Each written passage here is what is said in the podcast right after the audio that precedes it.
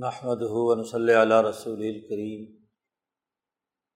اما بعد فاعوذ باللہ من الشیطان الرجیم بسم اللہ الرحمن الرحیم قال اللہ تبارک و تعالی هو الذي ارسل رسوله بالهدى ودين الحق ليظهره على الدين كله.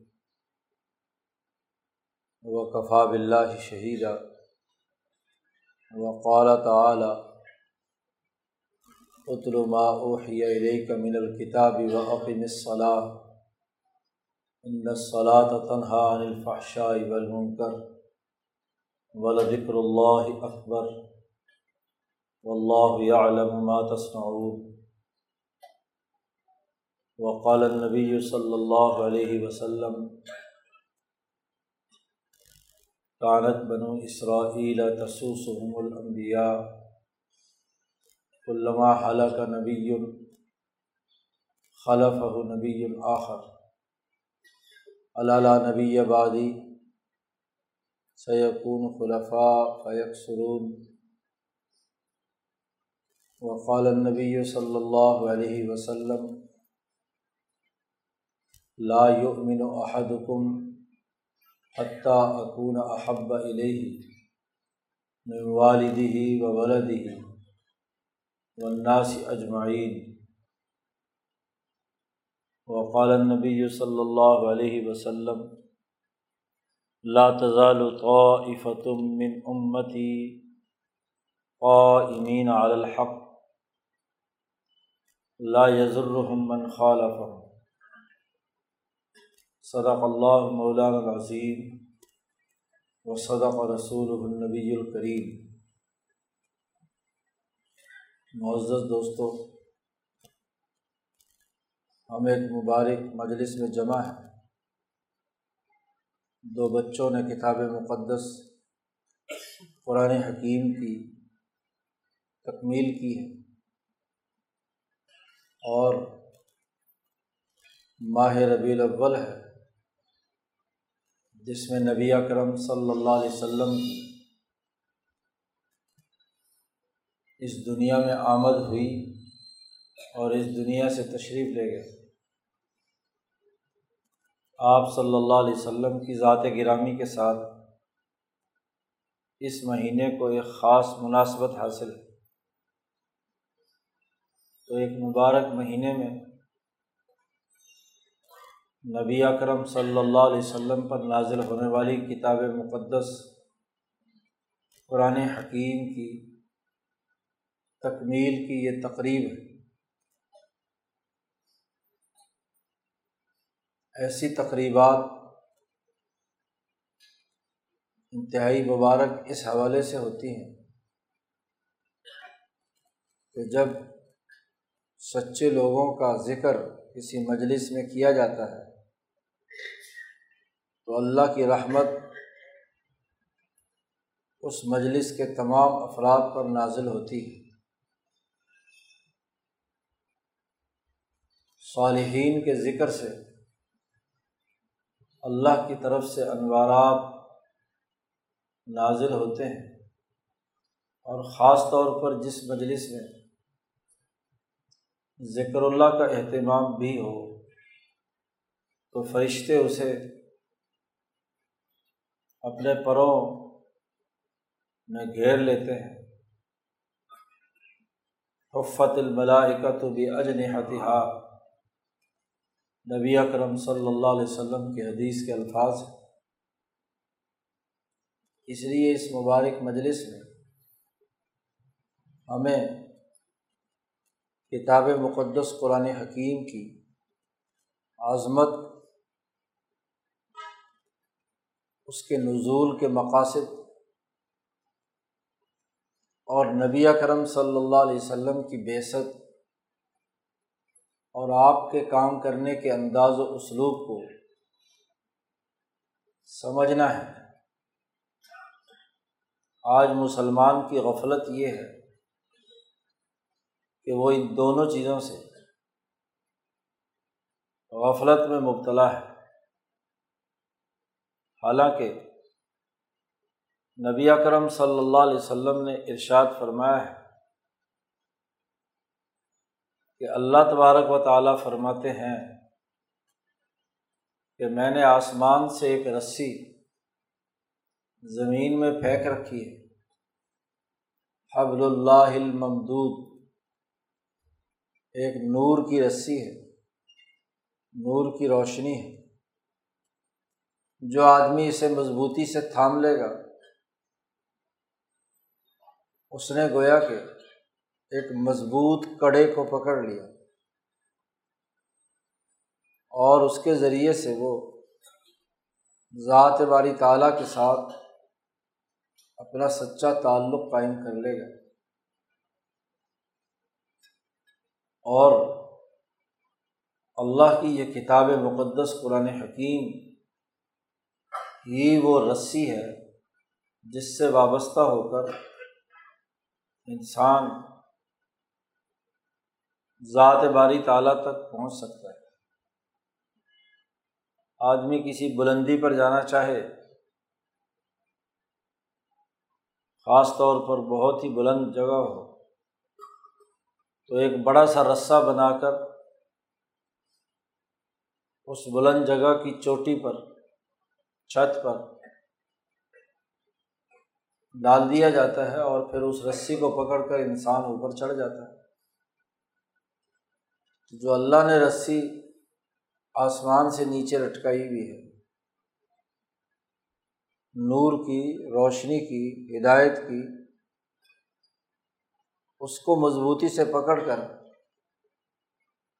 انسان کی روح، ترقیات کی منازل کیوں طے نہیں کرے گی جبکہ یہ روح آئی بھی اللہ پاک کے پاس سے اللہ کے حکم سے ہر انسان کی روح آسمان سے ہی نیچے اتری اور اسے دوبارہ واپس وہاں جانا ہے۔ تو جانے کے لیے ایک سہارا چاہیے، ایک طاقت اور قوت چاہیے۔ وہ طاقت و قوت کتاب مقدس قرآن حکیم کی ہے۔ پھر رسول اللہ صلی اللہ علیہ وسلم نے ارشاد فرمایا یاد رکھو، میرے بعد تم کبھی گمراہ نہیں ہوگے۔ اگر تم کتاب اللہ کو اور میری تربیت یافتہ جماعت کو مضبوطی سے تھامے رکھو۔ دو چیزیں تم مضبوطی سے پکڑے رکھو گے تو کبھی گمراہ نہیں ہو ادھر ادھر نہیں بھٹکو یہ آیت مبارکہ جو تلاوت کی گئی ہے، اس میں ایک طرف تو رسول اللہ صلی اللہ علیہ وسلم کی بیست کا مقصد بیان کیا گیا ہے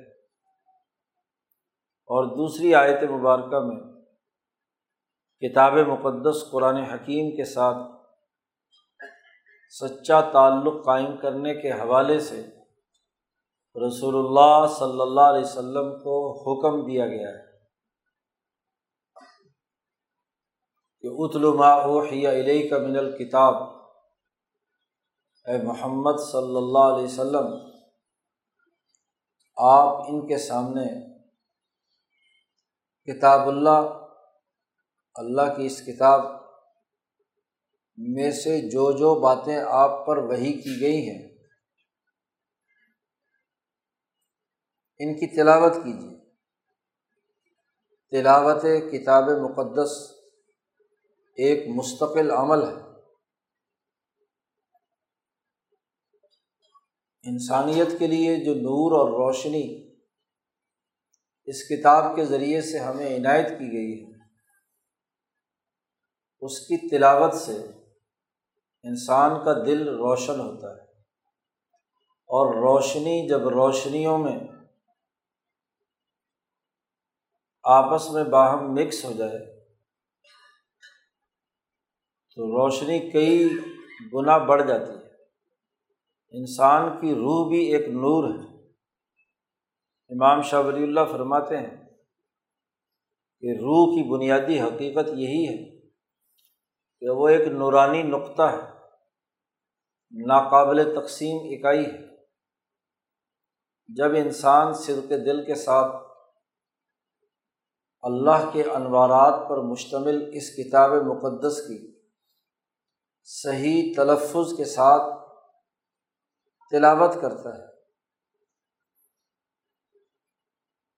تو گویا کہ نور کے ایک بہت ہی گہرے سمندر میں اپنی روح کو داخل کرتا ہے۔ اور اس کے ذریعے سے اس کے وجود کے اندر جو نورانیت آتی ہے، وہ جسم کی تمام آلائشوں، گندگیوں اور غلازتوں سے انسانی وجود کو پاک کر دیتی اس لیے آپ صلی اللہ علیہ وسلم کو حکم دیا جا رہا ہے کہ آپ تلاوت کیجیے ان لوگوں کے سامنے قرآن حکیم کے تاکہ ان کے دل پاک ہوں۔ ہر قسم کے شر اور فطرے سے۔ تلاوت کتاب مقدس قرآن حکیم ایک بنیادی مقصد ہے۔ آج کل کا جو فتنہ پیدا ہو رہا ہے، زوال کے زمانے میں، وہ تلاوت کی نفی پر مبنی ہے۔ غلامی کے زمانے میں جہاں ہم پر بہت سے اور برے اثرات مرتب ہوئے ہیں، وہاں اپنی کتاب دستور اپنے آئین اور اللہ کے احکامات پر مشتمل فرامین پر مبنی اس کتاب مقدس قرآن حکیم کی تلاوت کی اہمیت بھی دلوں سے نکال دی۔ جبکہ خود تلاوت وہ نہ صرف انسانی روح کو کھینچ کر اللہ کے ساتھ جوڑتی ہے، اور اگر اس کا پورا مطلب سمجھ کر اس کے حوالے سے اپنی ذمہ داریوں کو پورا کرنے کے لیے کردار ادا کیا جائے۔ تو پھر تو نور اعلیٰ نور ہے۔ اگلا مرحلہ ہے۔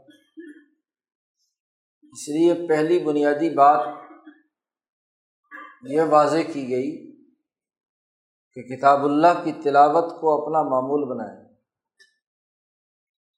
دوسری اہم ترین بات یہ بیان کی گئی کہ واقعی میں سلاد نماز قائم کیجیے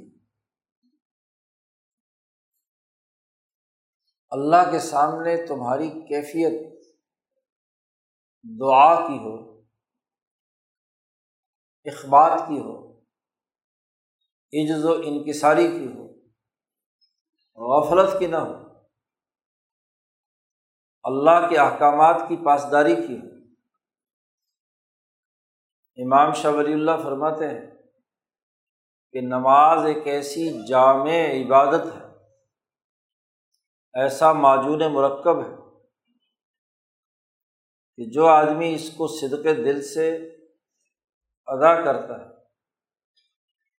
تو اس نماز میں تمام عبادات شامل ہو جاتی ہیں۔ نماز میں کھانا پینا ممنوع ہے، تو نماز کی حالت میں گویا کہ روزہ بھی ہے۔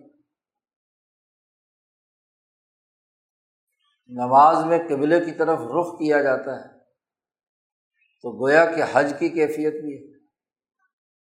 کہ آپ نے اپنا رخ بیت اللہ الحرام کی طرف کر لیا۔ اس کے اندر نبی کرم صلی اللہ علیہ وسلم کہ سکھائے ہوئے طریقۂ کار کے مطابق نماز پڑھنا لازمی ہے۔ دعا محض اپنی ذات سے اور اپنے الفاظ میں نہیں، بلکہ جن الفاظ میں اور جس وضع قطع کے ساتھ۔ رسول اللہ صلی اللہ علیہ وسلم نے ہمیں سکھائی ہے۔ اس کے مطابق ادا کرنا ضروری ہے۔ تو گویا کہ رسول اللہ صلی اللہ علیہ وسلم کی اطاعت بھی ہے۔ آپ صلی اللہ علیہ وسلم نے فرمایا سلو کمار آئی تمونی اسلی تم ایسے نماز پڑھو جیسے تم نے مجھے نماز پڑھتے دیکھا ہے۔ اپنے خود ساختہ طریقے پر نماز نہیں ہوتی۔ پھر جماعت کے ساتھ نماز ادا کرنے کا حکم دیا۔ ہے اور اجتماع عام سب سے بڑا حج کے موقع پر ہوتا۔ ہے تو گویا کہ محلے کی مسجد میں جماعت وہ بھی ایک اجتماعیت۔ اور جماعت کے اثرات یہ ہیں کہ جتنے بھی لوگ صدق دل کے ساتھ اس جماعت میں کلام الہی پڑھتے ہیں اور اللہ کے ساتھ اپنے ربط اور تعلق کو قائم کرتے ہیں، تو ہر ایک کے سینے میں گویا کہ نورانی روشنی پیدا ہوتی ہے اور روشنیوں کی کتار اور صف بدی ایک عجب منظر پیدا کرتی ہے۔ کسی بھی اجتماع میں بہت سے چراغ اور بہت سے بلب جل رہے ہوں تو ان کی جگمگاہٹ سے وہ پورا بقا نور کا منظر پیش کرتا ہے۔ تو گویا کہ جماعت کی اجتماعیت وہ بھی قائم ہو گئی۔ پھر نماز کی عبادت میں پاکیزگی ہے تہارت ہے۔ اس کے لیے وسائل خرچ کرنے پڑتے ہیں۔ پاک کپڑا ہو، پاک جگہ ہو۔ خود پاکی اختیار کیے ہوئے ہو۔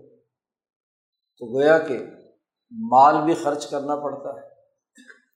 تو نماز میں زکوٰۃ بھی ہے، روزہ بھی ہے، حج بھی ہے، تلاوت قرآن حکیم بھی ہے، اللہ کا ذکر بھی ہے۔ تمام چیزیں جمع ہو گئیں۔ جماعت بھی ہے، اجتماعیت بھی ہے۔ تو سب اجتماعیتیں جمع ہو گئیں۔ ہمیں حکم دیا گیا ہے۔ نبی اکرم صلی اللہ علیہ وسلم کو خاص طور پر کہ عقیم السلام نماز قائم کیجیے نماز صرف پڑھنا نہیں قراعت سلاد کا حکم نہیں ہے۔ بلکہ عقیم السلاد کا لفظ قائم کیجیے۔ اور نماز کا قیام باجماعت ہوتا ہے۔ ایک نظم و ضبط اور ڈسپلن کے ساتھ ہوتا ہے۔ محض انفرادی عمل نہیں ہے۔ نبی اکرم صلی اللہ علیہ وسلم نے فرمایا کہ نماز میں جو لوگ نہیں آتے، جماعت کی نماز میں گھروں میں ہی پڑھ لیتے ہیں۔ تو میرا تو جی چاہتا ہے کہ میں اپنے مسلح پر کسی اور کو امام بنا دوں اور جو لوگ گھروں سے نہیں آ رہے، میں ان کے گھروں کو جا کر آگ لگا دوں۔ اگر مجھے ان کے بیوی بچوں کے جلنے کا ڈر نہ ہوتا تو ایسا میں کر گزرتا۔ یہ گویا کہ ایک نظم و ضبط کے ساتھ، جماعت کے ساتھ نماز کی ادائیگی، یہ قیام ہے۔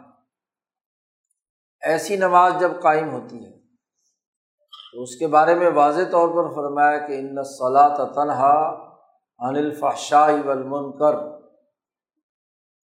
کہ ایسی اصلاط جو تمام عبادات کی جامع ہو، وہ انسانوں کو ہر قسم کی برائی سے اور منقرات سے روکتی ہے۔ دو لفظ استعمال کیے ہیں الفاشا اور المنکر۔ فاشا اور منکر کا بڑا گہرا تعلق ایک دوسرے کے ساتھ منقرات اسے کہتے ہیں کہ جس کی برائی پر تمام لوگوں کا اتفاق تمام اقوام کا، تمام مذاہب کا، تمام انسانوں کا، مثلاً جھوٹ بولنا تمام معاشروں میں ناجائز ہے۔ دنیا کا کوئی بنایا ہوا نظام ہو یا دین کی اساس پر کوئی مذہب و ملت قائم ہو۔ کسی میں بھی یہ جائز نہیں ہے کہ آپ دوسرے آدمی سے جھوٹ بولیں۔ کوئی مذہب، کوئی نظام، کوئی سسٹم، کوئی قوم جھوٹ بولنے کو درست قرار نہیں دیتی۔ یہ منکر زنا کو درست قرار نہیں دیتی۔ اسی طرح ظلم کرنے کو درست قرار نہیں دیتے۔ یہ تمام منقرات جو دنیا بھر کے تمام انسانوں، اقوام، مذاہب، ملل اور انسانی معاشروں میں متفقہ طور پر بری چیزیں ہیں، وہ منقرات اور دوسری بات یہ ہوتی ہے کہ معروف معنوں میں منکر تو نہیں ہے۔ لیکن دو آدمیوں، دو قوموں، دو ملکوں کے تعلقات کے اعتبار سے کوئی سماجی معاہدہ وجود میں آیا ہے۔ میاں بیوی کا معاہدہ ہے، خریدار اور فروخت کنندہ کا معاہدہ ہے۔ کسی قومی نظام میں ادارتی ذمہ داریوں کا معاہدہ ہے۔ اقوام کا آپس میں معاہدہ ہے۔ تو جس بات پر عہد کر لیا، تو دونوں فریقوں پر اس کی ذمہ داری عائد ہو گئی۔ اب اگر اس معاہدے کی شرائط کے خلاف کوئی بھی کام کیا جائے، تو وہ فحاشی کے زمرے میں آتا ہے۔ فحاشی کا تعلق صرف مرد اور عورت کے تعلقات ہی کی نوعیت سے نہیں، وہ بھی فحاشی ہے لیکن وہی صرف فحاشی نہیں، دو آدمی کوئی معاہدہ بے کر لیں اور اس میں ایک دوسرے سے دھوکے بازی سے کام لیں۔ تو یہ بھی فاشا میں دار کسی ریاست میں کوئی سماجی معاہدہ وجود میں آ گیا، سوشل کانٹریکٹ بن گیا۔ اور اس میں حقوق و فرائض متعین ہو گئے۔ حکومت اور عوام کے درمیان اداروں کی تشکیل کی ذمہ داریاں سامنے آ گئیں۔ اور اس کی خلاف ورزی ہو رہی ہے۔ معاہدے لوگ اپنی اپنی ضرورتوں کے مطابق کرتے ہیں۔ سماجی تعلقات اسی حوالے سے وجود میں آتے ہیں۔ معاشرتی ذمہ داریاں معاشی ذمہ داریاں سیاسی ذمہ داریاں سماجی ذمہ داریاں ہر قوم اور ملک اپنے اپنے مزاج کے مطابق وجود میں لاتے ہیں۔ لیکن جب ایک دفعہ ذمہ داریاں قبول کر لی اور ان ذمہ داریوں کی خلاف ورزی کی جائے، اس کے مطابق پورا عمل نہ کیا جائے، تو یہ فاشا تو ان صلاح طرح عن الفاشائی ولمن کر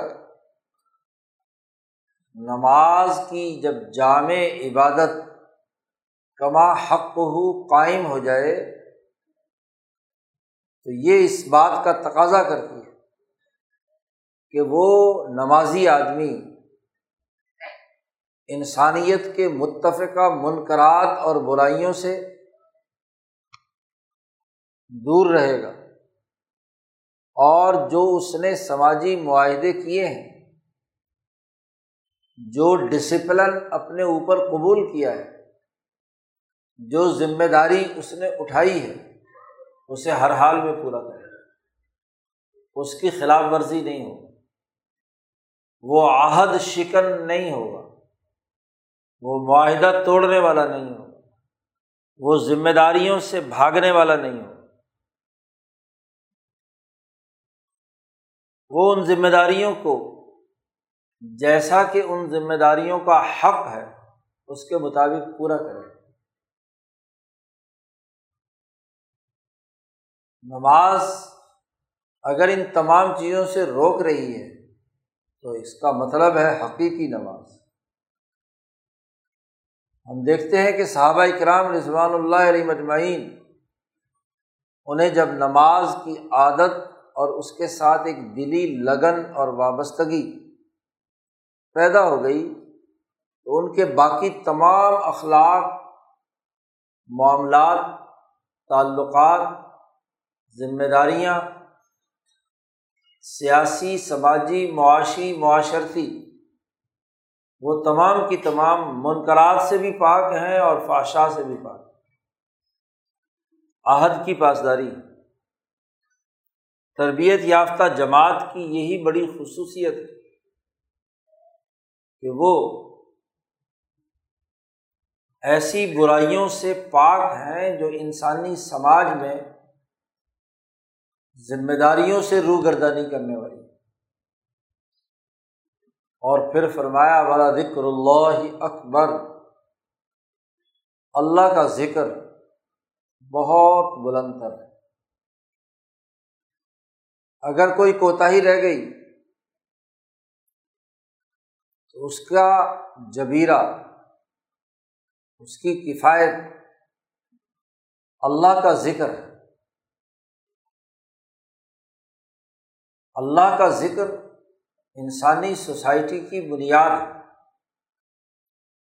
کیونکہ انسان اپنی فطرت میں، اپنی روح کی ساخت میں اس نور الہی کی طرف کھنچتا ہے، جس نور سے انسان کی نورانی روح آسمان سے نیچے آئی۔ ہے امام شاہ ولی اللہ فرماتے ہیں کہ انسانی روحیں حضرت الہیہ یعنی ذات باری تعالیٰ کی طرف ایسے کھنچتی ہیں جیسے لوہا مقناطیس کی طرف کھنچتا ہے۔ طاقتور مقناطیس کہیں موجود ہو، تو اس کے ارد گرد میں، اس کی رینج میں جتنا بھی لوہے کی بنی ہوئی چیزیں ہیں، وہ خود و خود کھنچ کر اس کے ساتھ چپکتی ہیں۔ تو حضرت الہیہ یعنی عرش الہی ذات باری تعالیٰ کی جہاں تجلیات برس رہی ہیں۔ وہ ایک ایسا مقناطیس ہے جو انسانی روحوں کو اپنی طرف کھینچتا ہے۔ اللہ کو اللہ بھی اسی لیے کہتے ہیں۔ عربی میں الہ کا مطلب ہے وہ ذات جو دوسروں کو اپنی طرف کھینچنے والی ہے، جذب کرنے والی۔ ہے والا سے ہو یا علیہ سے ہو، دونوں کا مطلب جذب و کشش ہے۔ انسانی روح ذات باری تعالیٰ کی طرف کھنچتی ہے۔ جب انسان سدھ کے دل سے، دل کی گہرائیوں سے اللہ پکارتا ہے، تو دراصل اس کی روح کھنچ کر اس ذات کی طرف متوجہ ہوتی ہے۔ محبت اور چاہت سے، عشق سے والا ذکر اللہ اکبر۔ یہ تمام احکامات بیان کرنے کے بعد اللہ پاک نے فرمایا کہ واللہ یعلم ما تصنعون۔ اللہ تعالیٰ اچھی طرح جانتا ہے کہ تم کیا کرتے ہو۔ تمہارے معمولات کیا ہیں؟ تلاوت قرآن حکیم کرتے ہو یا نہیں؟ نماز کا نظام قائم کرتے ہو یا نہیں؟ نماز کے نتیجے میں فحشار منکر سے بچتے ہو یا نہیں؟ اللہ کا ذکر، اللہ کی یاد اپنے دلوں میں رکھتے ہو یا نہیں؟ ان چاروں امور کے بارے میں اللہ پاک فرماتے ہیں کہ اللہ کو خوب علم ہے کہ تمہاری حرکات و سکنات، تمہارا کام کرنے کا عمل کس نوعیت اور کس درجے کا ہے؟ اور اللہ کے علم کا مطلب یہ کہ جس درجے آپ کے یہ چاروں کام ہوں گے، اسی درجے میں آپ کے ساتھ معاملہ ہوگا۔ اگر ان میں غفلت ہے، کوتاہی ہے اسی کے حساب سے اجر و ثواب میں کمی اور کوتاہی ہے۔ اور جتنی اس میں دلی لگن اور تعلق ہے، اتنی ہی کیا ہے، کامیابی ہے۔ تو گویا کہ کتاب مقدس قرآن حکیم نے ہم پر لازمی قرار دے دیا کہ کتاب اللہ کے تلاوت سے لے کر اللہ کے ذکر کی سربلندی تک یہ تمام اعمال ذمہ داری سے پورے کیے جائیں۔ مدارس اور مکاتب کا بنیادی مقصد تلاوت قرآن حکیم کو پوری تصحیح صحیح مخارج اور صحیح تجویز کے ساتھ پڑھنا پڑھانا رہا نبی کرم صلی اللہ علیہ وسلم کے زمانے سے لے کر اب تک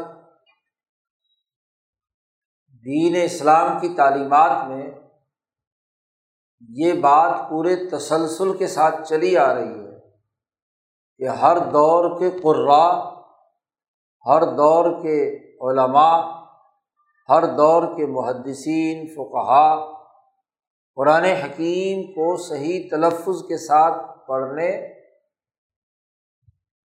تلاوت کرنے اور اس کے نور کو پھیلانے کے لیے کردار ادا کرتے رہے۔ الحمد للہ یہ تسلسل چودہ سو سال سے جاری ہے، جاری رہے گا۔ دنیا کی کوئی طاقت اسے نہیں روک سکتی۔ اس لیے کہ خود اللہ پاک نے کتاب مقدس قرآن حکیم کی حفاظت کا وعدہ کیا۔ کہ ہم نے اسے نازل کیا ہے اور ہم ہی اس کی حفاظت کرنے والے ہیں۔ اور حفاظت کا طریقۂ کار یہ ہے کہ یہ ہمیشہ سینوں سے سینوں میں منتقل ہوتا آیا۔ نبی کرم صلی اللہ علیہ وسلم کے مقدس سینہ مبارک سے صحابہ کے سینوں میں اور صحابہ کے سینوں سے تعبین تبا تعبین علمائے ربانیین، ہر دور کے قرآن حکیم کے اچھے قاریوں کے سینوں میں محفوظ چلا آ رہا۔ اس میں کوئی رد و بدل نہیں۔ انا لہو لحافظ اللہ پاک فرماتے ہیں، ہم نے اس کی حفاظت کا انتظام کر دیا امام شاہ ولی اللہ دہلوی فرماتے ہیں کہ حفاظت علماء کے سینوں کے ذریعے سے کی گئی۔ ایسی جماعتیں ہر دور میں اللہ نے تیار کی ہیں کہ قیامت تک وہ جماعتیں اس اللہ کے نور کو سینے سے لگائے رکھیں گے۔ جس جماعت کا تذکرہ کیا ہے، نبی کرم صلی اللہ علیہ وسلم نے، ایک جماعت آخر وقت تک ایسی رہے گی کہ جو دین کے غلبے اور دین کے فہم اور اسے منتقل کرنے کے لیے کام کرتی رہے۔ گی علماء ربانی کی جماعتیں یہی کردار ادا کرتی رہی۔ اللہ نے چونکہ یہ بات واضح کر دی ہے کہ لا ہل بات بینی یدئی ہی ولامن خلفی کہ اس کتاب مقدس قرآن حکیم میں کوئی باطل ادھر ادھر سے داخل نہیں ہو سکتی کسی قسم کی مداخلت نہیں ہو سکتی اس کا ایک ایک حرف ایک ایک زیر زبر، ایک ایک آیت، ایک ایک صورت کامل اور مکمل طور پر محفوظ ہے۔ کوئی تغیر و تبدل نہیں ہوا۔ دنیا کی یہ واحد کتاب۔ ہے تو رات میں تحریف ہو گئی، انجیل میں تحریف ہو گئی، زبور میں تحریف ہو گئی۔ کتب مقدسہ ہیں امبیا پر نازل ہوئی لیکن ان کے احبار الرحبان نے ذاتی مفادات کے تحت ان کتابوں میں تحریفات کی ہیں۔ کتاب مقدس، قرآن حکیم، وہ واحد کتاب ہے جس میں کوئی تغیر و تبدل نہیں پچھلے دنوں یہ تحقیق سامنے آئی پھر روس میں، ماسکو میں کتاب مقدس، قرآن حکیم کے چند صفحات قدیم زمانے کے وہ دستیاب ہوئے۔ اس مصحف عثمانی کے جو اس علاقے کے گورنر کے پاس حضرت عثمان رضی اللہ تعالیٰ عنہ نے ارسال کیا تھا۔ ان اوراق کا جب سائنسی تجزیہ کیا گیا ان کی عمر معلوم کی گئی۔ تو وہ حضرت عثمان کے دور کی تحریر تھی۔ کاغذ بھی اسی زمانے کا تھا، روشنائی بھی اسی زمانے کی تھی۔ گویا کہ آج سے چودہ سو سال پہلے کا وہ قرآن حکیم کا حصہ تھا۔ صورت مریم کی ابتدائی آیات دو تین رقو غالباً ان اوراق میں دستیاب ہوا۔ تو سر جوڑ کر عیسائی راہب اور یہودی اخبار جمع ہو گئے، بیٹھ گئے۔ اور انہوں نے سوچا کہ بڑا اچھا موقع آیا ہے کہ یہ ہماری کتاب میں کہتے ہیں کہ تحریفات ہوئی ہیں، تبدیلیاں ہوئی ہیں، تو قرآن کا بھی جائزہ لیتے ہیں۔ انہوں نے دنیا بھر سے قرآن کے جو موجودہ چھپے ہوئے نسخے ہیں وہ بھی منگائے۔ اور وہ جو اس دو تین ورق میں جو دو تین رقو تھے، وہاں نکال کر تمام نسخوں کو دیکھا کہ آج سے چودہ سو سال پہلے اس صورت میں جو آیت، اس کی زیر زبر، اس کی ساخت جو الفاظ لکھے گئے ہیں، کیا آج بھی وہی ہیں یا کوئی تبدیلی آ گئی؟ بڑا طویل عرصہ ہے، چودہ سو سال۔ تو جب جائزہ لیا تو ایک حرف کا بھی فرق نہیں تھا۔ جو حضرت عثمان ندی اللہ تعالیٰ عنہ کے زمانے میں لکھا گیا قرآن حکیم، آج بھی وہی لکھا ہوا۔ کوئی اس میں سر منہ انحراف نظر نہیں آیا۔ یہی اس کے کلام الہی ہونے کی حقانیت کی بڑی دلیل ہے۔ تو یہ جامع کتاب محفوظ چلی آ رہی ہے۔ سینوں سے سینوں میں منتقل ہوتی آ رہی ہے۔ مدارس اور مکاتب کا بنیادی کام قرآن حکیم کی اس تلاوت کو محفوظ اور صحیح طریقۂ کار کے مطابق اگلی نسلوں کو منتقل کرنا ہے۔ یہی وجہ ہے کہ چھوٹا بچہ بھی جب پوری توجہ سے یاد کرتا ہے تو پورا قرآن حکیم اس کے سینے میں محفوظ ہو جاتا ہے۔ اس کی حفاظت ہو جاتی ہے۔ کاغذ پر سے تو بٹھایا جا سکتا ہے۔ کاغذ کو خدا نخواستہ جلایا جا سکتا ہے۔ کوئی نقصان پہنچایا جا سکتا ہے۔ لیکن سینوں میں سے کھرچ کے تو باہر نہیں نکالا جا سکتا۔ تو یہ قرآن حکیم کا دل پر نقش ہو جانا، دماغ پر اس کی چھاپ لگ جانا، یہ وہ اہم ترین تسلسل ہے جو دین اسلام کی خصوصیت اس لیے قرآن حکیم کی عظمت کو دل میں رکھ کر اس کی تلاوت کو معمول بنانا اور اس کے ذریعے سے اپنے دلوں اور اپنے وجود کو منور کرنا یہ ایک مسلمان کا فریضہ ہے۔ اس لیے کتاب مقدس قرآن حکیم کو نماز میں پڑھنے کا حکم دیا گیا، دعاؤں میں، تلاوت کے ذریعے سے، حفظ کے ذریعے سے، ناظرہ کے ذریعے سے، جیسے بھی ممکن ہو۔ قرآن حکیم کے ساتھ مسلمان کا تعلق جوڑنا چاہیے۔ اس بر عظیم پاک و ہند میں قرآن حکیم کی تعلیم کو عام کرنے میں حضرت الامام شبری اللہ دہلوی اور ان کے سلسلے کے بزرگوں کا بڑا اہم اور بنیادی کردار ہمارے رائے پوری سلسلے کے بانی حضرت شاہ عبد الرحیم رائے پوری رحمۃ اللہ علیہ نے گاؤں گاؤں بستی بستی علاقہ علاقہ مکاتب قائم کیے، مدارس بنائے کہ صحیح تلفظ کے ساتھ قرآن حکیم پڑھنا اس کا سمجھنا، اس کے مطابق جد وجہد اور زندگی بسر کرنا، اس کا سلیقہ پیدا ہو جائے۔ کیوں؟ کہ جب انگریز سامراج کا اس بر عظیم پاک و ہند پر غلبہ ہوا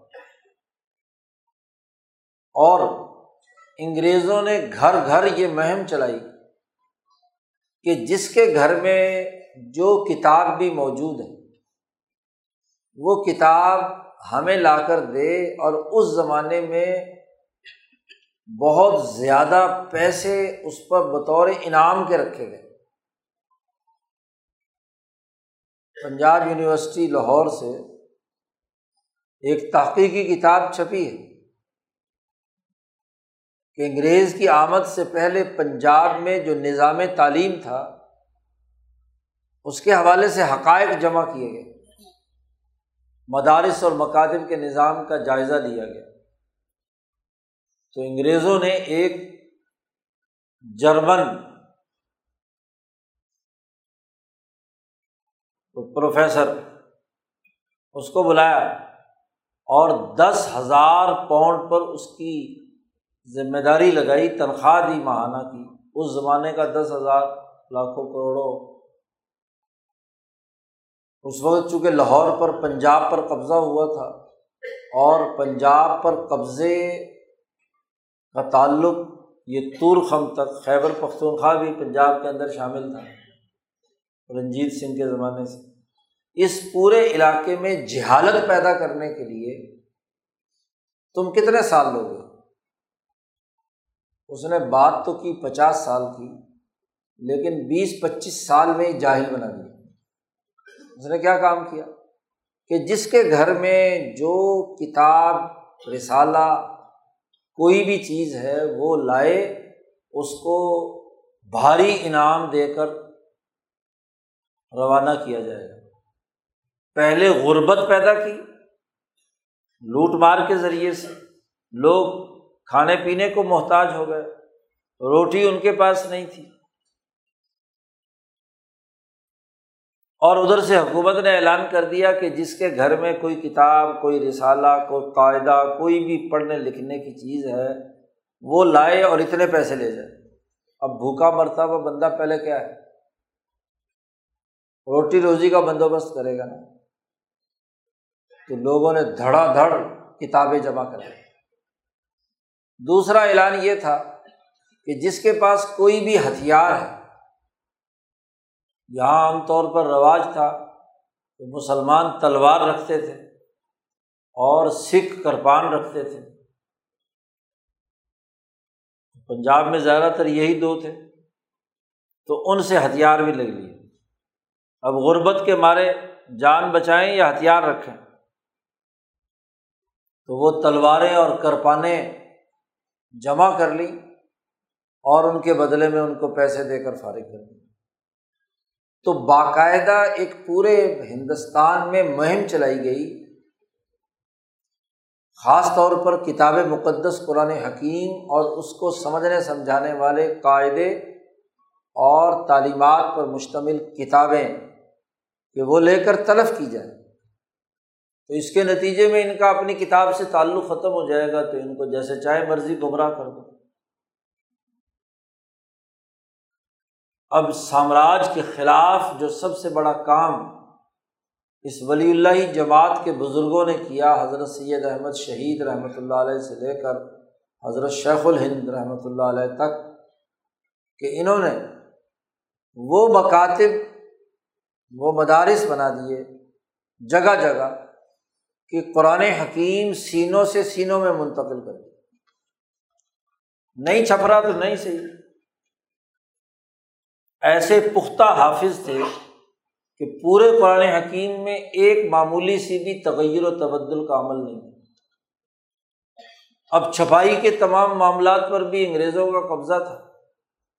وہ کہیں سے بھی کوئی نہ کوئی تبدیلی کر کے چھاپ دیتے، اب مسلمان عقیدت میں کتاب کو لے لیتے۔ اور یہ واقعہ امرتسر میں پیش آیا۔ کہ حضرت شاہ عبد القادر صاحب رائے پوری رحمۃ اللہ علیہ کے والد گرامی حافظ احمد صاحب جو کاشتکاری کرتے تھے سرگودا کے علاقے میں، تو بچپن سے قرآن پاک حفظ کر لیا ہل چلاتے ہوئے بھی، پانی دیتے ہوئے بھی، زمین کاشت کرتے ہوئے بھی، بس قرآن حکیم ہی پڑھتے رہتے تھے، تلاوت کرتے رہتے تو بڑا پختہ حضرت شاہ عبد القادر صاحب رائے پوری فرماتے ہیں کہ میں پڑھنے کے لیے گیا ہوا تھا ادھر رامپور وغیرہ۔ تو کئی سال ہو گئے تھے، میرا اپنے گھر سے رابطہ نہیں تھا۔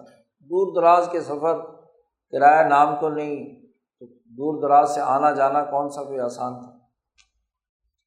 تو والد صاحب میری تلاش میں نکلے کہ عبد القادر کو تلاش کر کے لاؤں کہ کہاں ہے۔ تو یہاں سے پیدل انہوں نے سفر کیا۔ تو امرتسر پہنچے، رمضان کا مہینہ تھا۔ تو قاری صاحب ایک قرآن پاک سنا رہے تھے۔ انہوں نے غلط پڑھا۔ تو حافظ صاحب نے لقمہ دیا کہ بھائی یہ آیت ایسے نہیں، ایسے۔ لیکن قاری صاحب نے وہ لقمہ نہیں لیا جو نماز پڑھا رہے۔ دو تین دفعہ حافظ احمد صاحب نے لقمہ دیا، لیکن وہ نہیں، اس نے لیا۔ حتیٰ کہ لقمہ دینے والا چونکہ بار بار دے رہا تھا، تو ایسے وقت میں قاریوں کو غصہ آ جاتا ہے نا، کہ یہ پیچھے سے مجھے کیوں تنگ کر رہا ہے؟ میں تو صحیح پڑھ رہا ہوں۔ اس نے نماز توڑی اور اس نے کہا، کون نیا آدمی آیا جو مجھے تنگ کر رہا ہے؟ قرآن پاک میں تو جیسے لکھا ہوا ویسے میں پڑھ رہا ہوں۔ تو حضرت نے کہا کہ بلاؤ قرآن پاک۔ قرآن پاک لایا۔ جس قرآن پاک پر وہ حفظ کر رہا تھا، اس میں ایسے ہی لکھا ہوا تھا جیسے وہ پڑھ رہا تھا۔ تو حافظ صاحب نے کہا، ابھی مسجد کے باقی قرآن پاک بھی لاؤ۔ باقی دیکھے تو اس کے مطابق یہ غلط پڑھ رہا ہے۔ تو ان کو اتنا پختہ یاد ہے کہ انہوں نے اس کی، اس نے کہا، میں تو بیس تیس سال سے ایسے ہی پڑھ رہا ہوں۔ تو اس کی وہ غلطی درست ہوئی۔ ایک ایسے پختہ حافظ سے جنہیں سینے پہ نقش ہے، کاغذ کی ضرورت ہی نہیں ہے۔ تو لوگوں نے سینوں میں محفوظ کیا ہے۔ سینے سے نہ دھویا جا سکتا تھا، نہ کھرچا جا سکتا۔ تو انگریز سامراج کے مقابلے میں دین کی اس نورانیت کو محفوظ رکھا ہے۔ ان مکاتب اور مدارس نے، جنہوں نے پوری توانائی کے ساتھ، پوری تجوید کے ساتھ، پورے مخارج کے ساتھ، صحیح تلفظ کے ساتھ قرآن حکیم پڑھنا، پڑھانا اگلی نسلوں تک منتقل کیا۔ اس لیے آپ دیکھیں گے کہ دنیا بھر کے دیگر ممالک میں وہ بات نہیں رہی جو یہاں ہندوستان بر عظیم پاک و ہند میں رہی۔ علم قرآن بھی محفوظ رہا اور علم حدیث بھی محفوظ رہا۔ اس پچھلے تین چار سو سال میں دنیا میں سب سے زیادہ محدثین اس بر عظیم پاک و ہند میں حدیث کی خدمت بھی ان کی۔ مصر میں، عراق میں، شام میں، عربوں کے علاقوں میں کوئی اللہ ماشاء اللہ کوئی کوئی محدث لیکن یہاں اس کی حفاظت کی گئی مقابلے پر انگریز سامراج کی ان تمام سازشوں کا پردہ چاک کیا گیا۔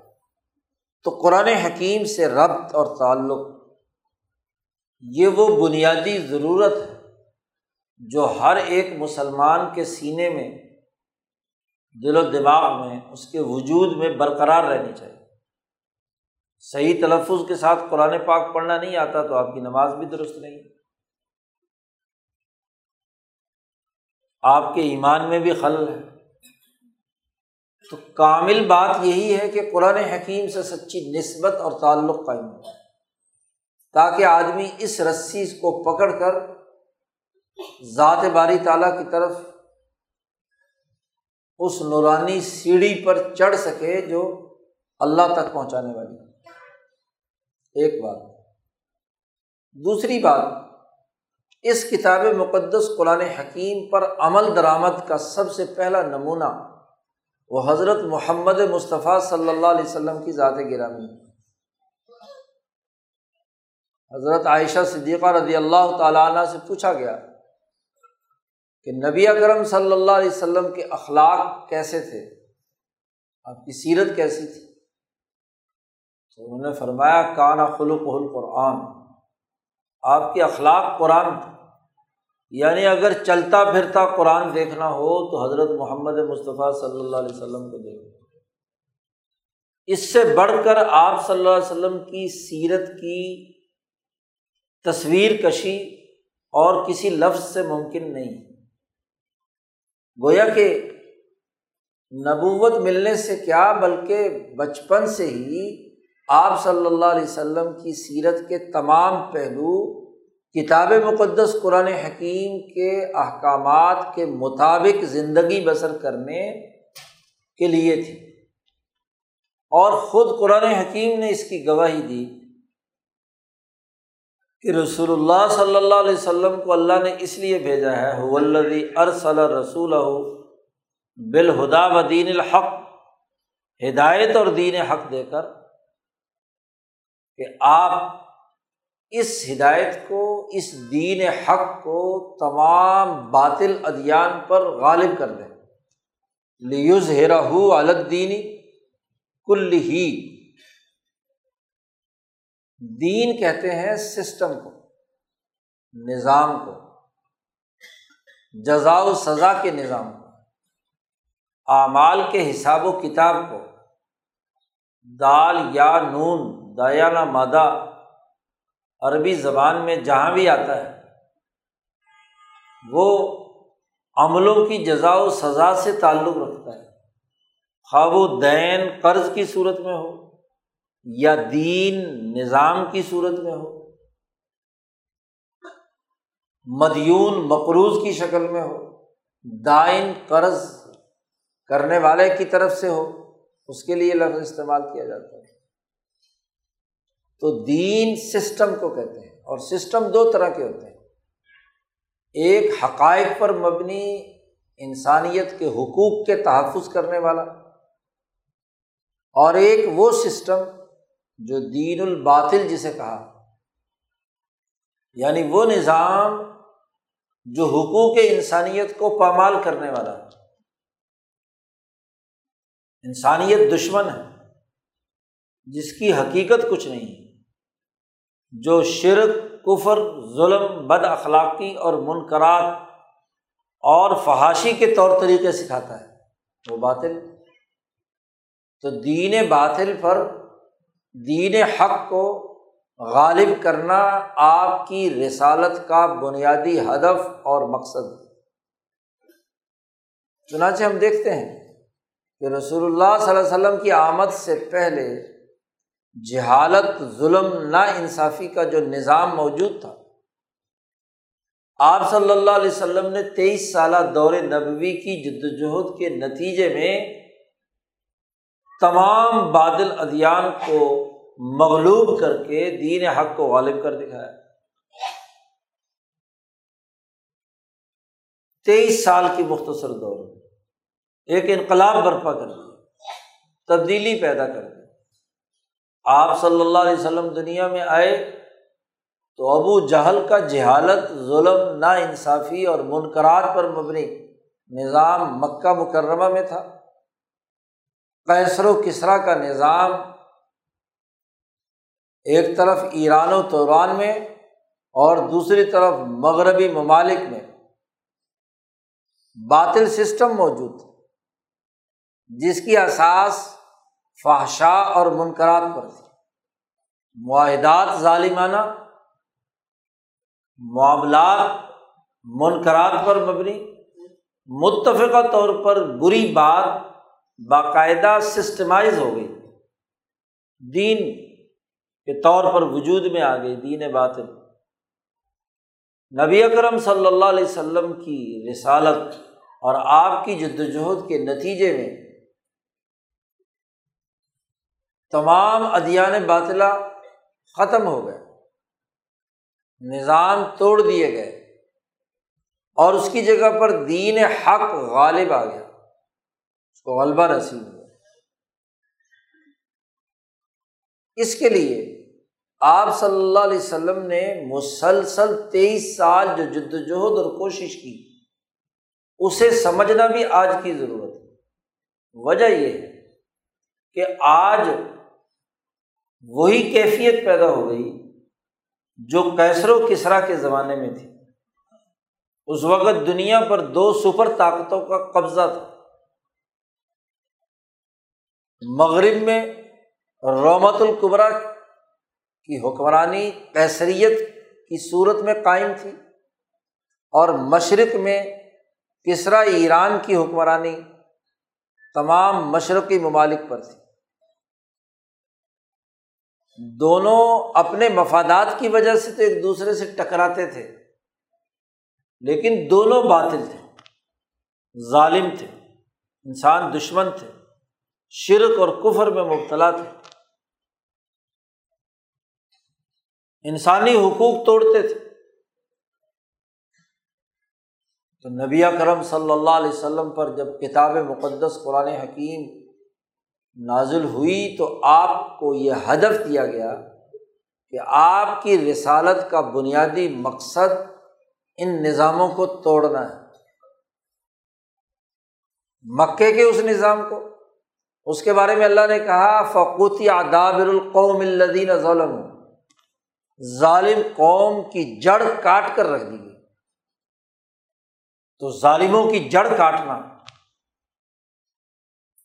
یہ آپ کی سیرت کا بنیادی مقصد آپ صلی اللہ علیہ وسلم نے ارشاد فرمایا کہ حالت کا کسرا فلاں کسرا بادہ ہو وہ حالہ کا کئی سر فلاں کئی سر بادہ ہو کسرا ہلاک ہوگا، اس کے بعد دنیا میں کوئی کسرا اس پورے علاقے پر مسلط نہیں ہوگا جو مشرقی ممالک سے تعلق رکھتا لاکھ کسرا بات اس ٹائٹل کا کوئی ظالم نہیں آئے گا۔ ہزار بارہ سو سال تک کوئی کسرا پیدا نہیں ہوا۔ ایسے حالانکہ کیسر فلاں کیسر آباد ہو کیسر ہلاک ہوگا اور اس کے بعد صحابہ سے کہا کہ لطف تحن کنوز ہما تم ان دونوں بڑی طاقتوں کے خزانے فتح کرو گے۔ ان ظالم حکمرانوں اور سرمایہ داروں سے چھین لو گے اور ان سے چھین کر انہیں علاقوں کے دنیا بھر کے مظلوموں کی مدد کرو گے۔ جن سے انہوں نے دولت لوٹی ہے، ان کو واپس دو گے۔ ان کے حقوق کا تحفظ کرو گے۔ عمر فاروق رضی اللہ تعالیٰ نے جب ایران فتح کیا تو وہاں کاشتکاری ہوتی تھی۔ سواد عراق، جو کوئی ساٹھ ہزار مربع میل کے پر پھیلا ہوا تھا، سواد عراق۔ سرسبز و شاداب زمین تھی۔ اتنی فصلیں اگتی تھیں کہ دور تک فصلیں ہی فصلیں۔ اتنی سبزی مائل گہری ہوتی تھی کہ گویا کہ سیاہی سیاہ سیاہی کو سواد کہتے ہیں۔ باقی سہارائے عرب اور ادھر ادھر کا سہارا تو بالکل سفید۔ اور وہاں جو ٹیکس تھا لوگوں پر، وہ کل پیداوار کا ساٹھ ستر فیصد تیسرا ایران چھین کر لے جاتا۔ بیچارہ مزدور کاشتکار جو ہے وہ اس سے محروم رہتا تھا۔ نبی اکرم صلی اللہ علیہ وسلم نے جو خط لکھا اس مکتوب گرامی میں یہ بھی لکھا کہ اسلم تسلم، مسلمان ہو جا، سلامتی اور امن میں آ جائے گا۔ فعین ابیتا فعین علیہ کا اسمل یریسی اگر تو نے انکار کیا، تو ان کاشتکاروں پر ظلم کی تجھے سزا بھگتنی ہوگی۔ گویا کہ وارننگ دے دی آپ نے۔ اور نہیں مانا وہ، تو دیکھیے کیسے تباہ و برباد ہوا۔ کیسے اس کو راستے سے ہٹایا گیا۔ جنگ قادسیہ کے موقع پر جب کسرا ایران بنف سے نفیس جنگ لڑنے کے لیے آیا، کیونکہ اس کے جتنے بھی لشکر تھے، سب کو صحابہ اکرام کے لشکر شکست دے چکے تھے۔ تو بلاخر مجبور ہو کر اسے خود آنا پڑا آپ دیکھیے کہ جب وہ دریائے دجلہ کے کنارے اس کی فوج شکست کھا رہی تھی، حضرت سعد ابن ابی وقاص رضی اللہ تعالیٰ عنہ کا لشکر ان پر فتح پا رہا تھا۔ تو وہ اکیلا جس ہاتھی پر سوار تھا، وہ ہاتھی بھی اس کا ختم ہو گیا۔ تو زمین پر آ گرا اور جان بچانے کے لیے ادھر ادھر چھپتا رہا۔ دریا کے کنارے جو جھاڑ جھنکاڑ اگ آتا ہے، وہاں اس نے چھپنے کی کوشش کی۔ لیکن مسئلہ یہ تھا کہ اس کے سر پر سونے کا بنا ہوا تاج تھا۔ شہنشاہ جو ہے، اس کی ڈاڑی میں ہیرے جواہرات اور سونے کے موتی پروئے ہوئے تھے۔ اس کے ہاتھوں میں یہاں تک کنگن پہنے ہوئے تھے سونے اب دو ڈھائی تین من سونا چاندی پہن رکھا ہو، تو بندہ بھاگ کر کہاں جائے گا؟ تلوار پر بھی سب سونا چاندی چڑھا ہوا ہے، اب اسے بھی نہیں کہیں پھینک سکتے تو چھپتا پھر رہا ہے۔ تو ایک جھاڑی کے اندر چھپا بیٹھا۔ ایک صحابی کی دور سے نظر پڑ گئی اور پہنچے۔ اور پیچھے سے ایک ہی وار کیا اس کی گردن پہ۔ تو گردن کٹ کر دور جا گئی۔ اب کوئی آدمی اس صحابی کو نہیں دیکھ رہا کہ اس کسرا ایران کی گردن اتار دی گئی۔ انہوں نے اطمینان سے اس کے وہ کنگن اتارے، اس کا تاج اتارا، سر کاٹ کر تشتری میں رکھا۔ اور سعد ابن ابھی وقاص رضی اللہ تعالیٰ عنہ کے پاس پہنچا دیا۔ ایک چیز بھی اس میں سے نہیں، چرائی۔ ورنہ کوئی دیکھ نہیں رہا تو کہا جا سکتا ہے کہ کچھ نہ کچھ۔ دیانت اور امانت، کیونکہ منقرات سے نماز روکتی ہے فحشا سے نماز روکتی ہے۔ اجتماعی مال ہے۔ اور حضرت صادب بن ابی وقاص نے اس فتح عراق کے بعد وہ سارا جتنا بھی مال تھا وہ مدینہ منورہ بھیج دیا۔ عمر فاروق، کو اطلاع ملی کہ مسجد نبوی میں پوری مسجد نبوی کا سہن سونے چاندی اور ہیرے جواہرات سے بھر گیا۔ اور خاص طور پر کسرا ایان کے کنگن، اس کا تاج اور اس کی۔ تو عمر فاروق رضی اللہ تعالیٰ عنہ صبح کے وقت جب اس ڈھیر کے قریب آئے تو زار و کتار رونے لگے۔ حضرت عباس رضی اللہ تعالیٰ عنہ جو چچا ہیں حضور صلی اللہ علیہ وسلم کے، انہوں نے کہا، عمر فاروق، یہ وقت تو خوشی بنانے کا ہے اور آپ رو رہے ہیں۔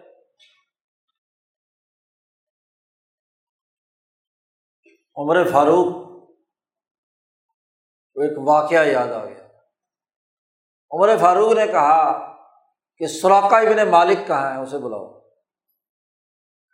سوراقا بن مالک وہ آدمی ہے جو چھوٹے سے قد کے، کالے کلوٹے سے، جسم بھی پتلا، ہاتھ بھی پتلے سے۔ اور یہ وہی آدمی ہے کہ جب رسول اللہ صلی اللہ علیہ وسلم ہجرت کر کے مکہ مکرمہ سے مدینہ آ رہے تھے، تو مکے والوں نے انعام مقرر کیا تھا۔ کہ جو آدمی بھی نبی اکرم صلی اللہ علیہ وسلم کی اطلاع دے گا یا آپ صلی اللہ علیہ وسلم کو نوز باللہ شہید کر کے لائے گا، تو اس کو بس منہ مانگا انعام دیا جائے گا۔ تو یہ بھی اسی لالچ میں حضور صلی اللہ علیہ وسلم کی تلاش میں سرگرداں تھے۔ آخر آپ صلی اللہ علیہ وسلم جب غار سور سے نکل کر مدینے کی طرف روانہ ہوئے، تو ان کی نظر پڑ گئی۔ یہ گھوڑا دوڑاتے ہوئے پیچھے نبی اکرم صلی اللہ علیہ وسلم کے پیچھے جب قریب پہنچے تو گھوڑے نے ٹھوکر کھائی اور یہ گر گئے۔ تھوڑی دیر بعد دوبارہ اٹھے اور پھر گھوڑا دوڑا دیا۔ پھر جیسے ہی قریب پہنچے تو پھر گر گئے۔ تیسری دفعہ یہی معاملہ ہوا تو انہوں نے کہا کہ بھائی یہ بات کچھ نہ کچھ رسول اللہ صلی اللہ علیہ وسلم کر رہے ہیں، یہ واقعی اللہ کے نبی ہیں۔ حضور صلی اللہ علیہ وسلم سے کہا کہ آپ مجھے بد دعا نہ دیں۔ لیکن معاملہ ایک ہے صرف، وہ یہ کہ آپ کو پتہ ہے کہ میں غریب آدمی ہوں۔ میں آپ کو لے جاتا مکہ تو مجھے بڑا انعام و اکرام ملنا تھا۔ اب میں آپ کو نہیں لے جاتا، تو آپ بتائیں آپ مجھے کیا انعام دیں گے؟ کہ آپ مجھے کیا انعام دیں گے؟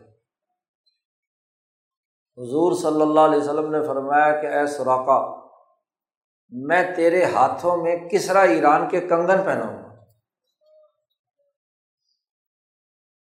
اس نے کہا، جناب، یہ کاغذ پر لکھ دو۔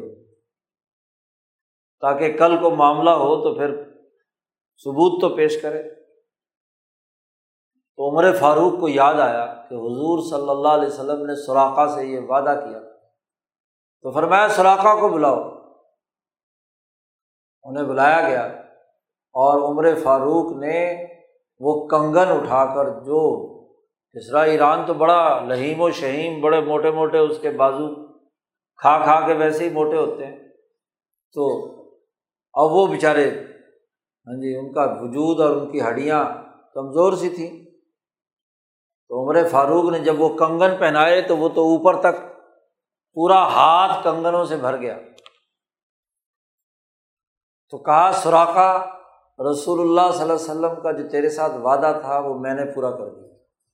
اب تو رسول اللہ صلی اللہ علیہ وسلم سے نہیں مانگ سکتا۔ کہ کسرا ایران کے کنگن میرے تیرے ہاتھوں میں ڈال دیا تو بات بڑی بنیادی سی ہے کہ غلبہ قائم کیا۔ اور یہی نہیں وہ جو ساٹھ ستر فیصد ٹیکس کل آمدنی کا ان کاشتکاروں سے لیا جاتا تھا، عمر فاروق نے اسے بہت معمولی سا ٹیکس لگایا۔ زمینیں بھی ان کے پاس رہنے دی انہیں کو کہا کہ تم کاشت کرو۔ زمین پر بھی قبضہ نہیں کریں گے۔ دنیا بھر کا مسلمہ قانون اس زمانے کا تھا کہ جو جس علاقے کو فتح کرے وہ اس کا۔ فاتح جو ہے وہ مالک لیکن آپ صلی اللہ علیہ وسلم نے جماعت جو تربیت یافتہ تھی، اس نے کیا ہے، ایسا کام نہیں کیا۔ زمینیں انہیں کے پاس رہنے دی، اور چونکہ نظم و نسق قائم کرنا ہے، تو اس کی آمدنی پر ایک مخصوص مقدار میں ٹیکس اور جو بھی بہت ہی ہلکا لگایا ان پر، تو خوشحالی پیدا کی، آسانی پیدا کی، اور اسی کا نتیجہ ہے۔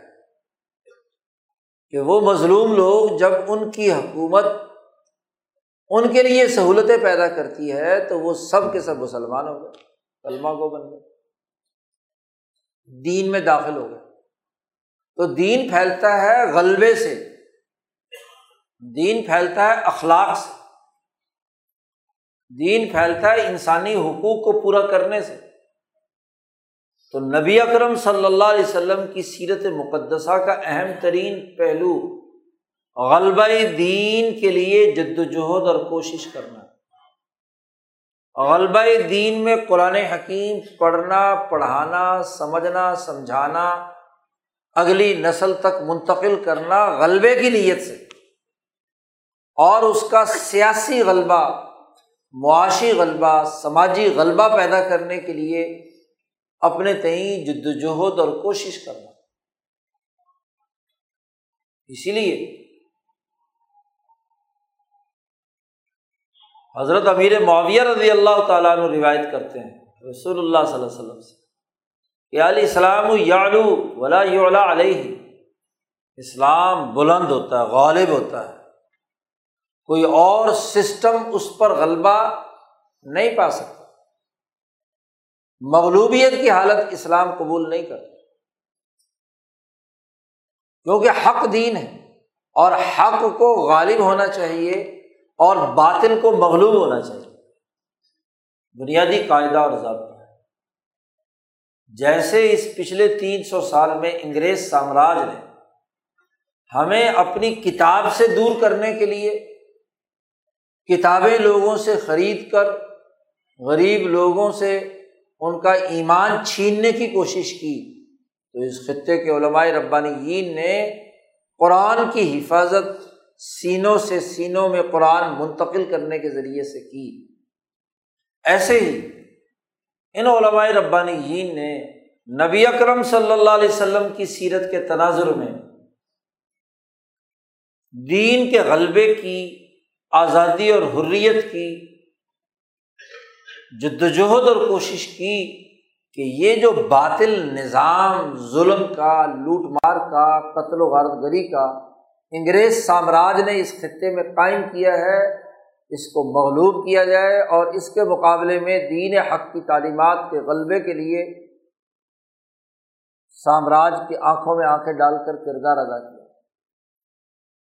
تو حضرت امام شاہ ولی اللہ دہلوی سے لے کر حضرت شاہ الہند رحمۃ اللہ علیہ تک ان اکابر اولیاء اللہ علماء ربانی کی جد وجہد کا یہ دوسرا اہم ترین پہلو بھی سیرت نبویہ کا عکاس ہے کہ غلبہ دین کے لیے آزادی اور حریت کی جنگ لڑی، اس خطے کی مظلوم اقوام کو ظلم سے نکالنے کے لیے قربانیاں دیں جدوجہد اور کوشش کی۔ اور اس راستے میں جو تکلیفیں برداشت کیں، اس سے ان کا جو مقام بلند ہوا۔ آج اس خطے کا کوئی مسلم یا غیر مسلم ایسا نہیں جو حضرت شیخ الہند رحمۃ اللہ علیہ کو خراج تحسین نہ پیش کرتا۔ ان کی عظمت کو سلام نہ کرتا۔ یہی نہیں، بلکہ دنیا بھر کے حریت پسند، آزادی پسند۔ ابھی پچھلے دنوں جاپان سے ایک صاحب آئے تھے اور وہ دنیا میں کام کر رہے ہیں۔ بر عظیم پاک و ہند کی ان جیلوں پہ، جن جیلوں میں انگریزوں نے مظالم ڈھائے اور حریت پسندوں کو قید رکھا گیا، ان پر اذیتیں اور تکلیفیں انہوں نے۔ تو ہندوستان کا بھی اس جاپانی نے سفر کیا۔ تو یہاں بھی آیا۔ اٹھارہ سو ستاون میں خاص طور پر جو جزیرۂ انڈیمان ہے، جس میں بہت سے علماء اور بالخصوص ہاں جی جو یہاں کے حکمران، بادشاہوں کے خاندان کے لوگ ہیں، ان پر ظلم کے پہاڑ ڈھائے گئے۔ اس پر وہ تحقیق اور ریسرچ کر رہا تھا۔ تو حضرت شیخ الہند کا تذکرہ بھی ہوا۔ انہوں نے بھی مالٹا کی جیل میں۔ قربانیاں دی ہیں جدوجہد اور کوشش کی عرب صحافیوں نے اس پر کتابیں لکھی مصر کے صحافیوں نے جو اس وقت وہاں بھی قید تھے، اس زمانے کی۔ ابھی حال ہی میں حضرت شیخ الند رحمۃ اللہ علیہ کی وہ تصویر دستیاب ہوئی ہے، جو مالٹا کی جیل میں قیدیوں کے لیے لازمی تھا کہ ان کی تصویریں کھینچی جائیں۔ حضرت مدنی نے نقش حیات میں لکھا ہے۔ کہ ہم جب جیل میں داخل ہمیں کیا گیا تو ہماری سب کی تصویریں لی گئی تھیں۔ تو وہ کسی کے پاس محفوظ نہیں تھی۔ تو انیس سو اکیس میں ایک مصری صحافی بھی اس وقت مالٹا کی جیل میں تھا تو اس نے اس جیل کے تمام لوگوں کی تصویریں جمع کی ہوئی تھیں، حالات جمع کیے ہوئے ہیں، اس کے ہاں جی بیرکوں کا تذکرہ ہے۔ تو مالٹا کی جیل کا پورا منظرنامہ اس نے اپنی کوئی تقریباً ڈیڑھ دو سو صفحے کی عربی میں لکھی ہوئی کتاب ہے، تو اس میں حضرت شیخ العلم کی وہ تصویر چھپی ہوئی۔ تو قربانیاں دی ہیں انہوں نے، آزادی اور حلیت شیخ الہند مولانا محمود حسن وہ عظیم شخصیت ہے جو دارالعلوم دیوبند کے پہلے شاگرد قرآن حکیم کی تلاوت، نماز کے قیام، اللہ کے ذکر کی بلندی غلبہ دین کی جد وجہد آزادی اور حریت کے لیے قربانی اور دین کو دنیا میں غالب کرنے کی جرت اور ہمت اور اگر تصویر سے دیکھو تو حضرت شیخ الہند کا وجود بڑا منحنی سا، چھوٹے سے کرتے ہیں۔ چھوٹا سا، مختصر سا جسم ہے۔ لیکن جرت اور دلیری اور بہادری یہ ہے کہ انگریز سامراج کے خلاف اتنی جد وجہد اور کوشش، اتنا مقابلہ کہ انگریز کہتے ہیں، لگتا ہمارے خلاف ان کے پورے وجود میں بارود بھرا ہوا ہے۔ آزادی اور حریت کے لیے کردار ادا کر نمونے کی شخصیت۔ بالٹا کی جیل میں قید رہتے ہوئے قرآن حکیم کا ترجمہ مکمل کیا۔ پانچ چھ پاروں کی تفسیر لکھی۔ ابھی وہ مکمل نہیں ہوئی تھی کہ رہائی ہو گئی، باقی تفصیل پوری نہیں ہوئی۔ لیکن ترجمے کی تکمیل کے بعد حضرت شاخ الہند رحمۃ اللہ علیہ نے قرآن حکیم کے بعد جو سب سے صحیح ترین کتاب بخاری شریف ہے، اس کے ابواب کی تفہیم پر ایک لاجواب کتاب لکھی۔ کتاب الابواب و تراجم امام بخاری اپنی کتاب کو کس ترتیب کن مقاصد، کن اغراض کے تحت امام بخاری نے یہ کتاب مرتب کی۔ تو جیل کی تنہائیوں میں بیٹھ کر علم کا کام بھی ہے اور غلبے کے لیے جد وجہد بھی ہے۔ اور اپنی جماعت جو وہاں جیل میں بھی ان کے ساتھ تھی، چار آدمی، حضرت مولانا سید حسین احمد مدنی رحمۃ اللہ علیہ وغیرہ مولانا عزیر گل رحمۃ اللہ علیہ جیسے لوگ ان کی تربیت کی کہ واپس جب آئے اور حضرت شاخ الہند دنیا سے رخصت ہوئے، تو جانشین شیخ الہند بن کر حضرت مدنی نے پورے بر عظیم پاک و ہند میں آزادی اور حریت کا غلغلہ بلند کیا۔ کراچی جیل میں ڈیڑھ دو سال گزارنے سے لے کر جی انیس سو سینتالیس تک کتنی مرتبہ جیلوں کی مصیبتیں برداشت کی پورے ہندوستان میں سفر کر کے آزادی اور حریت کا ڈنکا بجایا۔ قرآن حکیم کی تعلیم کے مکاتب قائم کی دراصل جس مجلس میں ہم ہیں، یہ قرآن حکیم کے اعزاز میں ہے اور نبی اکرم صلی اللہ علیہ وسلم کی سیرت کے اعزاز میں۔ تو ہمیں ان دونوں پہلوؤں کو سامنے رکھنا ہے۔ ایک مسلمان کی حیثیت سے ہمارا کتاب مقدس قرآن حکیم سے سچا تعلق قائم ہو۔ اور نبی اکرم صلی اللہ علیہ وسلم کی سیرت کا وہ اہم ترین پہلو جسے خود قرآن نے تین جگہ پر، یہ آیت مبارکہ جو ہے، غلبہ دین سے متعلق حلدی ارسل رسول بالہدا و دین الحق نیوز رہو الدین کل ہی دو تین جگہ پر قرآن حکیم نے اسے بیان کیا ہے مختلف انداز اور اسلوب میں، کہیں کباب اللہ شہیدہ، کہیں ولو کری المشرکون۔ صورت برات میں، اسی طرح صورت الفتح میں صورت الصف میں تین جگہ پر قرآن حکیم نے آپ صلی اللہ علیہ وسلم کی بیست اور رسالت کا بنیادی مقصد بیان کیا۔ آج ہم رسول اللہ صلی اللہ علیہ وسلم کی سیرت کے بہت سے پہلوؤں پر گفتگو کرتے ہیں، لیکن غلبہ دین کے نظریے، دین کے غلبے کی سیاست کے نظریے کے تحت گفتگو نہیں کی مغلوبیت کے ساتھ صلاح قرآن پاک بھی یاد کر لیں گے، پڑھائیں گے بھی، پڑھیں گے بھی۔ لیکن غلبے کی نیت سے نہیں، مغلوبیت کی نیت سے۔ بس کہیں امامت مل جائے، کہیں کہیں اچھی تلاوت کے ذریعے سے لوگ لٹو ہو جائیں اور کوئی پیسے ویسے دے دیں۔ ہاں جی ویلے شیلے مل جائیں کہ قاری صاحب نے بڑی اچھی تلاوت کی ہے۔ نعتیں شاطے پڑھیں اور نعتوں کے نام پر کیا ہے، کاروبار بن جائے۔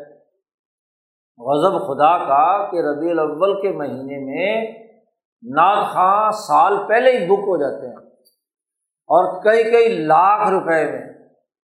جی اتنے لاکھ روپے لوں گا اور پورے تیس دن جو ہے کس کس دن میں نے کہاں کہاں نعت پڑھنی اور نعت پر یہ پیسے تو منتظمین نے دینے اور جو باقی عوام ویلے لیں گے تو وہ الگ سے۔ تو کاروبار ہے۔ غلبہ دین کا نظریہ۔ قرآن حکیم کی تلاوت کا معاوضہ وصول کیا جائے۔ حالانکہ قرآن حکیم قابل فروغ نہیں ہے۔ حضرت شاہ عبد الرحیم صاحب رائے پوری رحمۃ اللہ علیہ فرماتے ہیں کہ جس کے پیش نظر دنیا کمانا ہو قرآن سے، اس کی حالت تو یہ ہے کہ ایک ہیرے جواہرات کا ہار کسی خنزیر کے گلے میں ڈال دیا۔ قرآن تو ہار ہے، لیکن وہ آدمی جس کی نیت فساد ہے کہ اس کو بیچنا ہے۔ باقی رہا مدارس میں جو ہم قاریوں کی اور اساتذہ کی خدمت کرتے ہیں تو یہ قرآن پڑھنے پڑھانے کا معاوضہ قطن نہیں ہے۔ جی اگر کوئی دینے والا اور لینے والا اسے قرآن پڑھنے پڑھانے کا معاوضہ سمجھے تو یہ درست نہیں یہ تو اس لیے ہے کہ آپ اس پورے دن میں کوئی اور کام معاشی سرگرمی کا نہیں کر پاتے۔ تو اب اس کی ضرورتوں کو پورا کرنے کے لیے ہاں جی انتظامیہ مدرسے کی اور اداروں کی، مسجدوں کی وہ اس کی ضرورت کو پورا کرتے ہیں اس کے اس وقت کے بدلے میں کہ جس وقت کو اگر کسی اور کام میں خرچ کرتا تو وہ کماتا۔ تو وہ وقت اس نے اللہ کے دین کے پڑھنے پڑھانے میں خرچ کر دیا۔ اگر وہ اس نیت سے کرے کہ اس کا عوض ہے۔ تو یہ تو وہی بات ہے جو نبی کرم صلی اللہ علیہ وسلم نے مانے عظمت قرآن پر حضرت شاہ عبد الرحیم صاحب رائے پوری کا ایک لیکچر اور خطاب ہے رائے پور میں۔ اور وہ مدرسوں کے اساتذہ کے نام اساتذہ کی تربیت کی ورکشاپ حضرت نے رائے پور میں منعقد کی تھی۔ اور ان تمام اساتذہ کو حضرت نے یہ تقریر کی تھی ان کے سامنے کہ دنیا کے لیے قرآن نہیں پڑھنا پڑھانا۔ پیسوں اور ٹکوں کے لیے نہیں، صرف اللہ کی رضا کے لیے۔ دین کے غلبے کی نیت سے۔ آنے والی نسل نو کے سینوں میں نور اتارنے کے لیے۔ اور اسی سے نورانیت پیدا ہوتی ہے، اسی سے فحشا اور منکر سے انسان بچتا ہے۔ نیت کا فساد استاذ کی نیت کا فساد طالب علم پر بھی اثر انداز ہوتا ہے۔ خرابی کا باعث بنتا اس لیے ایک طالب علم بھی اور ایک استاذ بھی۔ اور جو تعلیم و تعلم کرنے والے انتظامیہ کے افراد بھی ہیں، وہ بھی اپنے دماغ سے یہ بات نکال دیں کہ وہ کوئی دنیا کے کاروبار دھندے کے لیے یہ کام کر رہے ہیں۔ بس ایک ہی مقصد کہ لیو زہرا ہو الدینی کل ہی جو کام رسول اللہ صلی اللہ علیہ وسلم نے کیا، صحابہ نے کیا اور یا اللہ علماء ربانی نے کیا، ہم وہ کام کر رہے ہیں ایسے زوال کے زمانے میں، جہاں اس کتاب مقدس کے پڑھنے، پڑھانے کو پس پش ڈال دیا گیا۔ نظر انداز کر دیا گیا۔ اس کے مقاصد اور اہداف کو چھوڑ دیا گیا۔ ہے تو یہ مقاصد و اہداف کے ساتھ ہم پڑھے، پڑھائیں گے۔ تو یقیناً نبی اکرم صلی اللہ علیہ وسلم کی ذات گرامی کا فیض بھی ہمیں ملے گا اور قرآن حکیم کے انوارات اور برکات بھی ہمارے وجود کا حصہ ہوں گے۔ دنیا میں بھی اس کا فائدہ ہے۔ ربنا آتینہ فی دنیا حسنا بھی ہے اور وفیل آخرتی حسنا بھی ہے۔ اور اگر نیت میں کھوٹ ہے، دنیا داری ہے، پیسہ اور دولت کمانا ہے اس طرح بھی آیاتی سمن کلیلہ کا مزداق بننا ہے کہ میری آیات کو اللہ پاک فرماتے ہیں، چند ٹکوں کے عوض بیچ دینا ہے۔ اگر یہ نیت ہے تو یہ فساد کی جڑ ہے۔ اس سے بہتر ہے کہ یہ پڑھنا پڑھانا چھوڑ کر باہر آدمی مزدوری کر لے، کوئی ریڑھی لگا لے، کوئی اینٹیں اٹھا لے، جس کے نتیجے میں رزق حلال تو کمائے گا نا۔ قرآن بیچنا دین بیچنا، یہ بڑا جرم ہے۔ وہ تو اعلیٰ مقاصد کے تحت ہونا چاہیے۔ باقی اپنی ذمہ داریاں پوری کرنے کے لیے کوئی اور کام کرنا چاہتا ہے تو وہاں چلا جائے۔ کاروبار کے لیے نہیں ہے۔ تو اخلاص نیت کے ساتھ آگے بڑھنا چاہیے۔ یہ بچے مبارکباد کے مستحق ہیں جنہوں نے قرآن حکیم مکمل کیا ہے۔ اور ان کے اساتذہ بھی مبارکباد کے مستحق ہیں جنہوں نے توجہ سے انہیں پڑھایا ہے۔ الحمد للہ یہ مرکز حضرت اقدس شاہ سعید احمد رائے پوری رحمۃ اللہ علیہ کی توجہات سے قائم ہوا، ان کا فیض جاری رہا اور اب بھی ان کی روح یہاں سایہ فگن ہے۔ حضرت مولانا تاج افسر صاحب ان کے مجازین میں سے ہیں۔ تو یہ نسبت کام کر رہی ہے۔ الحمد للہ یہاں غلبہ دین کے مقصد اور ہدف سے تعلیم و تعلم کا اہتمام کیا جاتا ہے۔ اس لیے یہاں ہمیں اپنی اولاد کو پڑھنے، پڑھانے اور ان کی صحیح تربیت کرنے کے لیے ضرور بھیجنا چاہیے تاکہ وہ جو بزرگوں کا ایک تسلسل اور نورانیت چلی آ رہی ہے، وہ ہماری اولادوں تک منتقل ہو، ایک صحیح سچا نظریہ اور شعور پیدا ہو اور غلبہ دین کے نظریے سے کام کرنے کی ہمیں توفیق حاصل ہو۔ وہ آخر داوانہ ان الحمد للہ رب العالمین۔